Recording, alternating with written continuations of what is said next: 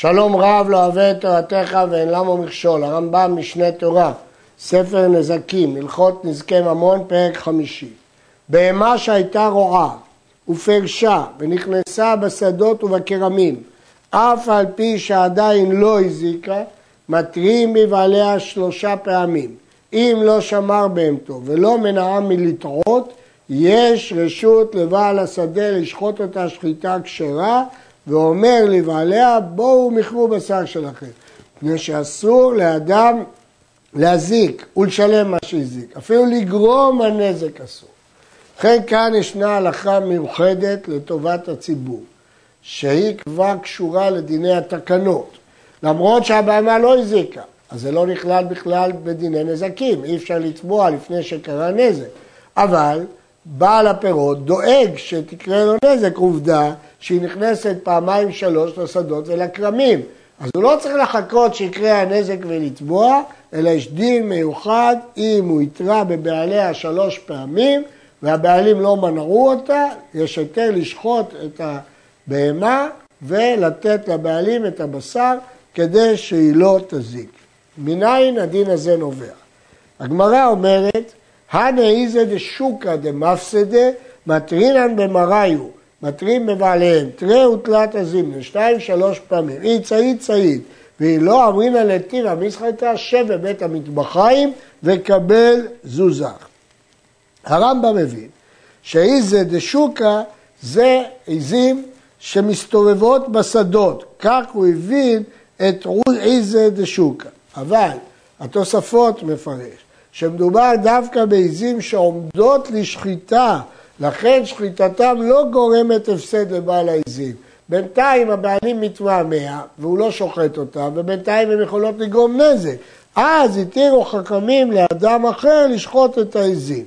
אבל אם מגדלים את העיזים למטרות אחרות, בוודאי שאסור להפסיד את הבעלים, אלא אם יהיה נזק הוא יתבע את הבעלים. כך סובר גם הראב"ד, ורוב הראשונים הבינו כמו הראב"ד ותוספות.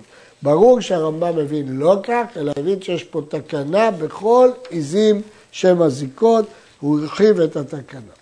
הערה נוספת, מוזכר פה ברמב"ם בפירוש איסור להזיק. הרמב"ם אומר, לפי שאסור להזיק. יש איסור להזיק ואפילו לגרום נזק. המפרשים דנו פה את המקור שאסור להזיק. הטור למד את זה, כמו שאסור לגנוב ולגזול. גניבה וגזלה מפורשים בתורה, כך אסור גם להזיק. לפיכך, אסרו חכמים לגדל בהמה דקה וחיה דקה בארץ ישראל, במקום השדות והקרמים, אלא ביערים ובמדברות שבארץ ישראל. ומגדלים בסוריה בכל מקום. לכן מה אומר הרמב"ם? שבגלל הטעם הזה שהבהמה מזיקה בקרמים ובשדות, אסרו לגדל בהמה דקה וחיה דקה שאוכלת דברים רבים בארץ ישראל שרובם יהודים, במקום הקרמים והשדות. נשים לב שהרמב"ם לא הבין שזה דין משום כבודה של ארץ ישראל, יישוב ארץ ישראל, שישמרו את היערות שלה, לא. הוא פשוט חשש שהם יאכלו את, את הפירות של אנשים, שדות אחרים, בגלל שקשה למנוע עדרים לראות בשדות של אחרים. אבל רש"י והמאירי הבינו לא כך, הבינו שהטעם הוא משום יישוב ארץ ישראל, ולכן זה רק בארץ ישראל. אבל לפי הרמב"ם, הטעם הוא מפני שלא יזיקו אחרים, ובארץ ישראל רובם יהודים. עשרת תנאים התנה יהושע עובד דינו בשעה שחילק את הארץ. אלה תקנות שנתקנו לטובת הציבור, למרות שיש בהם נזק פרטי ליחיד. ואלו הם. התנה שמרעים בהמה דקה ביערים שלעיניהם גסים, כי הם לא מסוגלים לאכול אותם, אבל אין מרעים שם בהמה גסה, כי בהמה גסה יכולה לאכול. ויער שאילניו דקים אין מרעים בו, לא גסה ולא דקה, אלא מדעת מעלה. אז ההיתר היחיד הוא בבהמה דקה ביער שאילנותיו גסים. וכן התנה שיהיה כל אדם מותר ללקט עצים משדה חברו, והוא שיהיו עצים פחותים וקרובים להיות קוצים, כגון היזמה והיגה, והוא שיהיו מחוברים ולחים, ובלבד שלא ישרש. אבל שאר העצים אסור. אדם זקוק לעצים כדי להדליק חימום או משהו, התירו לקחת עצים שקרובים להיות קוצים. כלומר שבדרך כלל אין בהם שימוש, אבל רק בתנאים מאוד ספציפיים, מחוברים, לחים, ושלא ישרש, ושהעצים דומים לקוצים, התירו. וכן ניתנה שיהיה כל אדם מותר ללקט עשבים העולים מעליהם בכל מקום, חוץ משדה טלטן שזרעה לבהמה. הגמרא שואלת איך יודעים אם זה זרוע לבהמה או לא, והיא אומרת שאם זה ערוגות זה לא זרוע לבהמה, ואם זה לא ערוגות זה זרוע לבהמה. איך אנחנו יודעים? לפי הערוגות. הרמב"ם פה לא כתב, אומר המגיד משנה כי זה תלוי במנהג של אותו מקום. אבל הלכה משנה אומר יפה מאוד שהרמב"ם כתב את זה בהלכות כלאיים פרק ב' ובמה יוודא שהטלטן זרועה למאכל אדם כשהייתה זרועה ערוגות ערוגות ולא גבול סביב. אז הרמב"ם כבר כתב שם את החילוק. וכן ניתנה שיהיה אדם קוטם נטיעה בכל מקום, חותך לו חתיכה מהענף אם הוא זקוק לו, חוץ מגרופיות של זית ששם לא התירו, ואינו קוטם מן האילנות אלא בזית כבצע, ובקנים ובגפנים מן הפקק ולמעלה. מה זה בזית כבצע? רש"י פירש, כשיעור גובה ביצה צריך להניח מן הזית מלמטה. וזה תמוה. בספר יד פשוטה פירש, שביצה זה תיאור המקום שממנו יוצא הענף, ועד שם אפשר לקטום. ובקנים ובגפנים מן הפקק ולמעלה. הפקק זה המקום שיוצאים ממנו ענפים. ובשאר האילן, מחובו של אילן ולא מחודו. מה זה מחובו? אומר הגאונים מסבירים, מקום שיש בו ענפים הרבה, שהוא אמצע גובו, ולא מחודו מהענף האמצעי שהוא עליון ועיקר האילן. וכשהתיר לקטום, לא התיר אלא מחדש, שאינו עושה פירות, אבל לא מישן שעושה פירות. ואינו קוטם, אלא ממקום שאינו רואה פני החמה, שזה לא מקום חשוב. אבל מקום שרואה החמה, הפירות מתבשלים שם טוב, וזה מקום חשוב.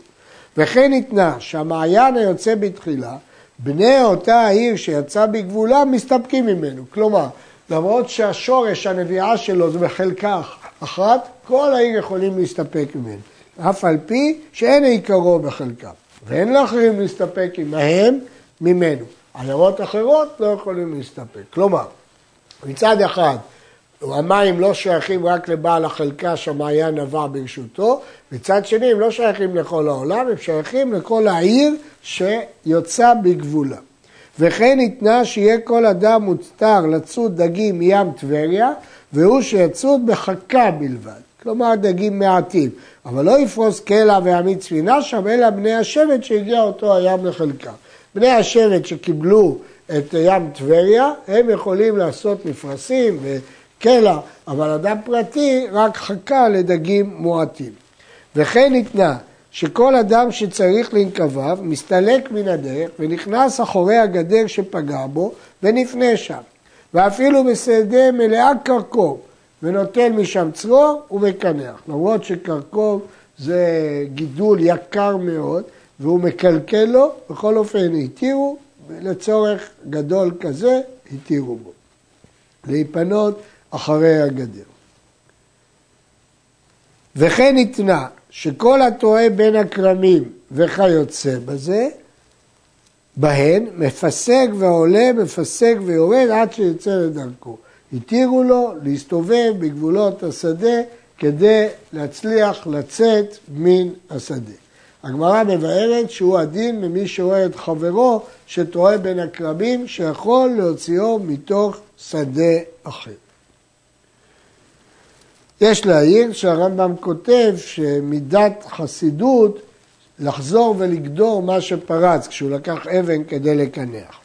וכן ניתנה שבזמן שירבה עתית בדרכי הרבים או נקיי מים יש שלוליות בדרך, או ביצות, יש לעוברי דרכים להסתלק לצדי הדרכים, כדי לא להתלכלך ומהלכים שם, אף על פי שמהלכים בדרך שיש לה בעלים. למרות שבצד זה שייך לבעלים, התיר, התירו להם.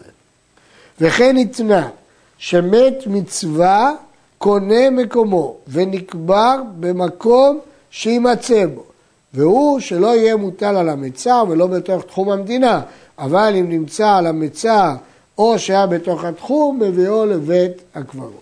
אז יש היתר מיוחד שמת מצווה קונה את מקומו, למרות שהשטח הזה שייך למישהו, וקוברים אותו במקום, אלא אם כן המקום הזה זה מצר, מצר, אפשר, יש גורסים מצר, ולא בתוך תחום המדינה. אבל אם הוא על המצר או בתוך תחום המדינה, מביאו לבית הקברות.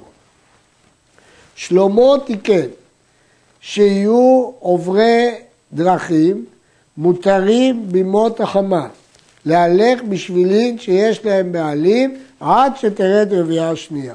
כיוון שבימות החמה הם לא מקלקלים את השדות, השדות יבשות, התירו להם ללכת אה, בימות החמה עד שתרד רביעה שנייה, הזרעים צומחים והדריסת הרגל מזיקה, אבל עד אז מה אכפת? מי יהיה טוב, אל תהיה רע.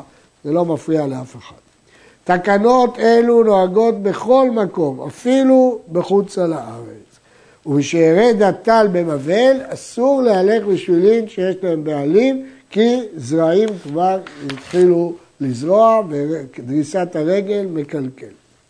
אף על פי שאין מגדלים בהמה דקה בארץ ישראל, אמרנו שלפי שיטת הרמב"ם זה שמא זה יפלוש לשדות ולכרמים של אנשים, מותר לשהותה קודם לרגל שלושים יום, וקודם למשתה בנו שלושים יום. והטבח לוקח ושוחט, לוקח ומשה עד שישחוט מעט מעט, ובלבד שלא תרצה ותיראה בעדר. התירו לו להשות באופן זמני, חודש לפני החגים, או לפני החתונה של הבן וכדומה. אבל כל, אלא כל המשה, משה בתוך ביתו כדי שלא תזיק.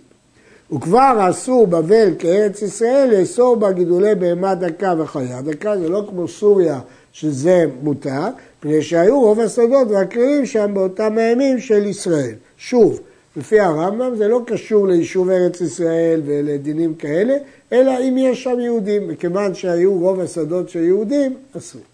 וכן אסרו חכמים לגדל חזירים בכל מקום, ולא את הכלב, אלא אם כן היה, אלא אם כן היה קשור בשלשלת. אבל מגדל וכלבים בעיר הסמוכה לספר. ביום קושרו, בלילה מתירו. ואמרו חכמים, ארור מגדל כלבים וחזירים, מפני שזה כאן מרובה ומצוי. כלומר, לפי פירוש הרמב"ם, הסיבה שאסור לגדל חזירים ולגדל כלבים, כי זה כאן מרובה ומצוי. אבל בפירוש המשנה כתב הרמב"ם, שכל הדברים שאסורים באכילה אסור לגדל. ודיבר בחזירים בהווה, לפי שאפשר לגדלם כמו צאן ובקר.